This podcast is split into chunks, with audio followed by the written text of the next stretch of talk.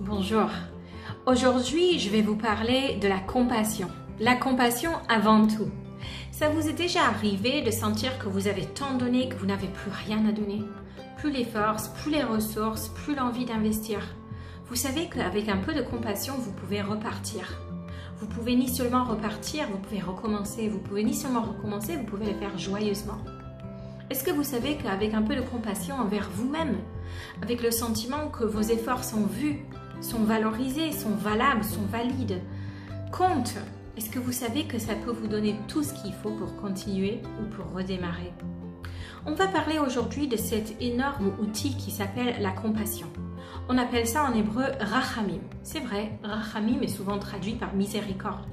Mais le mot compassion va beaucoup mieux nous expliquer, nous faire sentir l'énergie de Rachamim qui règne et qui brille dans ces jours de mois d'Elul. En quoi est-ce que le Rachamim va être un outil de changement pour moi? Et comment est-ce que je peux en profiter de cette quantité abondante de compassion qui est disponible, de compassion divine, il faut que je précise, qui est disponible pendant ces jours du mois d'Elul? Parlons-en. Pendant les jours du mois d'Elul, d'ailleurs, ce mois est appelé le nos sages les jours de compassion et de pardon. Et intéressant que ces deux mots, compassion et pardon, soient mis les uns à côté des autres. On va le comprendre tout à fait par la suite. Pendant ces jours, disent nos sages, ce sont des jours de compassion parce que les 13 attributs de miséricorde divin sont révélés, se manifestent ouvertement et abondamment ici, dans notre réalité sur Terre.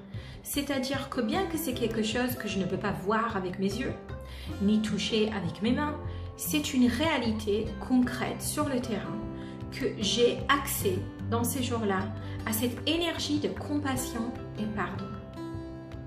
Et pourquoi? Parce que c'est un temps pour reconnecter avec soi-même, avec sa mission de vie, pour redémarrer. Et pour redémarrer, cet outil est indispensable. Mais comment et pourquoi?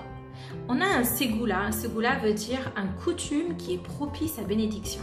Si jamais vous entendez le mot ségoula, vous savez maintenant c'est quoi C'est un coutume qui est propice à bénédiction ou un coutume d'un moment qui est propice à bénédiction.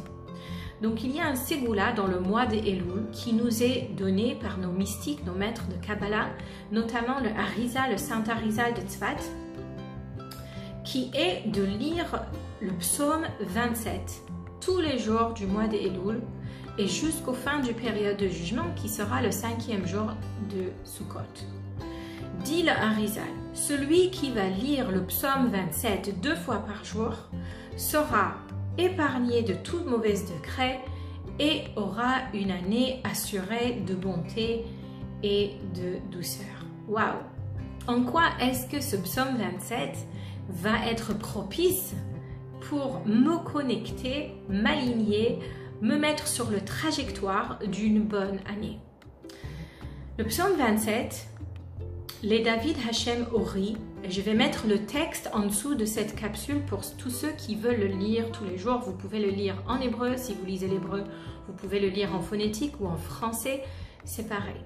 Le psaume 27 est particulière car elle contient 13 noms de Dieu qui correspondent aux 13 attributs de compassion, de miséricorde, exactement. Et même les premiers mots de ce psaume vont nous l'indiquer, puisque le psaume va commencer avec les mots pour David, c'est un psaume qui a été écrit par David, Hachem Ori, Dieu est ma lumière. Lumière est le nom, euh, c'est le symbole qui est donné au premier nom de Dieu des 13 attributs de miséricorde. Je le redis. Dans les 13 attributs de miséricorde, et pour comprendre un peu ce que c'est les 13 attributs de miséricorde, vous pouvez écouter la capsule de l'année dernière de où nous connaissons ces 13 attributs et quand est-ce que c'est bien de les réciter. Le premier nom de ces 13 attributs, c'est Kel, Aleph Lamed, qui fait le nom de Dieu Kel, ou si vous le connaissez, peut-être par le nom El, comme tous les prénoms, Nathanael, Raphaël, Michael, Israël, tous ces noms qui finissent par Aleph et Lamed, qui fait le nom El. El, c'est le nom de Dieu. Maintenant, ce nom de Dieu, comme tous les différents noms de vous que vous avez, votre nom exprime une autre partie, aptitude ou capacité que vous avez. Par exemple, quand on va m'appeler maman, je sais ce qu'on veut de moi. Quand on va m'appeler Vivi, je sais ce qu'on veut de moi. Et quand quelqu'un va faire l'appel et dire Rivka Bela, je sais exactement ce qu'ils veulent de moi. Donc Dieu aussi a différents noms. Et quand on va utiliser un nom particulier, ça symbolise une certaine manifestation, une certaine expression de Dieu dans cet instant-là. Qu'est-ce qui exprime ce nom Elle? Aleph et Lamed, qui sont les deux premières lettres du mois de Elul, si, si, c'est ce mois dans lequel ce nom Elle est tellement manifeste. Aleph et Lamed symbolisent le premier aspect de compassion qui est la lumière comme elle brille du soleil. Qu'est-ce qui est particulier de cette lumière? C'est une certaine réciprocité. Quand je vais voir la lumière dégagée du soleil, la manière que le soleil elle donne, c'est de bonté, qu'elle garde pas pour elle, elle donne si seulement tu la laisses, si seulement tu la bloques pas. C'est ce qui est symbolisé par le mot elle. Maintenant, quand je regarde dehors et je dis waouh, il fait ensoleillé aujourd'hui, je vois pas le soleil, je vois les rayons de soleil. Mais par la simple fait que je vois les rayons, je sais qu'il y a un soleil.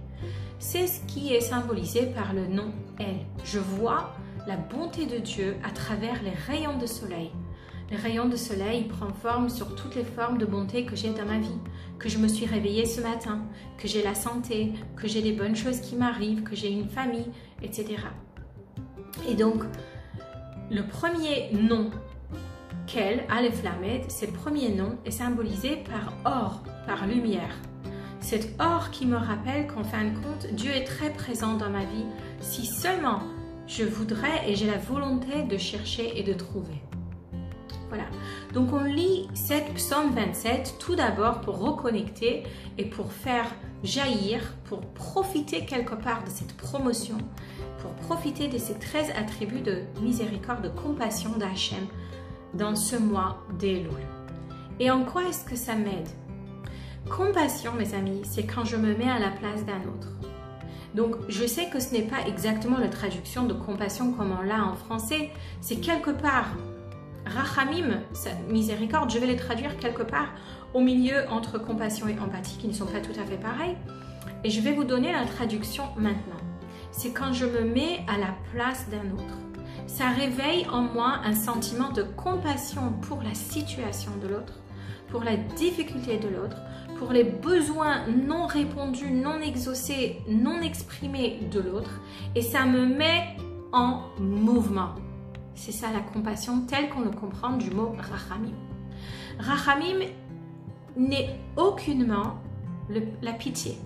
La pitié est passive, elle est égoïste. Elle est égoïste parce qu'elle flatte notre ego de se sentir quelque part supérieur ou prétentieux parce que nous, les très grandes, puissants, réussis, peuvent regarder du haut de notre nez avoir pitié sur quelqu'un de plus bas que nous. La compassion, elle est proche de pitié, mais elle n'est pas du tout pitié parce qu'elle est active. La compassion est celle qui se met à la place d'un autre et qui se met en mouvement pour justement corriger cette injustice. Puisque la compassion est quelque chose qui me met en mouvement, je comprends en quoi c'est tellement un outil pour changement dans le mois des loups puisque quand je vais utiliser la compassion, en me regardant dans la glace, je vais dire, tu as tellement encore en toi à exprimer. Il y a tellement des voix que tu n'as pas encore déployées. Il y a tellement des talents que tu n'as pas encore donné euh, lumière, que tu n'as pas encore euh, que tu n'as pas encore exprimé tout simplement. Et donc, en regardant ma c'était hier. Et maintenant, vous savez pourquoi j'ai inversé les, les outils? Outil 1 était la motivation. Outil 3 était la reconnecté avec la sincérité et simplicité de l'âme. Maintenant, je rebondis sur le 2.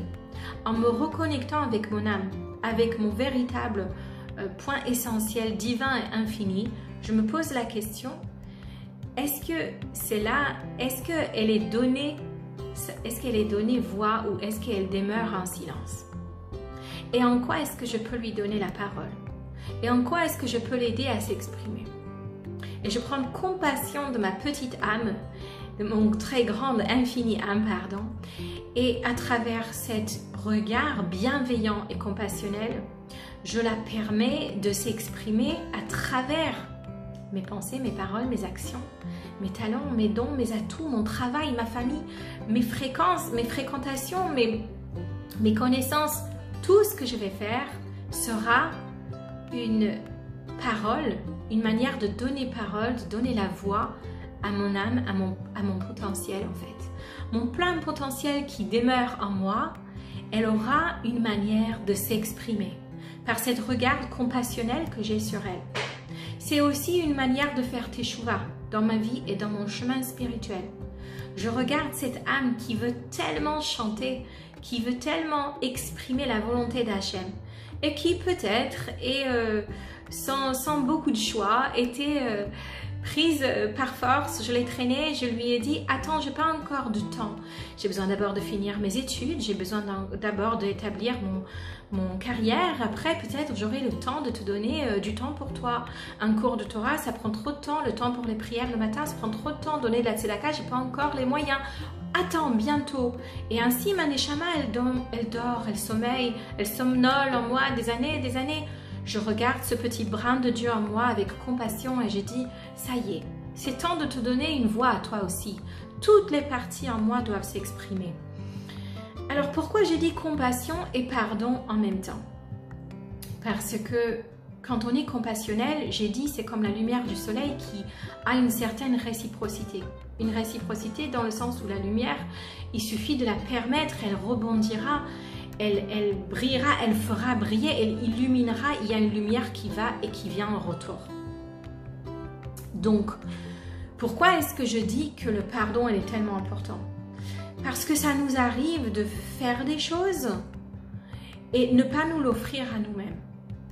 C'est-à-dire d'être compassionnel avec ceux qui sont autour de nous, mais ne pas être compassionnel envers nous. Je vous ai demandé en début de capsule, est-ce que vous êtes arrivé à un point où vous n'arrivez plus à rien donner? Si oui, c'est peut-être parce que vous offrez ce que vous ne vous offrez pas à vous-même. Du temps aux autres, mais pas du temps à vous. Euh, de générosité envers les autres, mais pas de générosité envers vous-même. De la compassion et compréhension envers les autres pour leurs défauts et leurs erreurs, alors que vous vous offrez à vous-même du perfectionnisme. Le pardon qu'on va demander le jour de Kippour. On va commencer ici et maintenant dans le mois des Louls en nous offrant à nous-mêmes de la compassion et du pardon. Au travail, on a encore 26 jours du mois des Louls pour se pardonner nous-mêmes.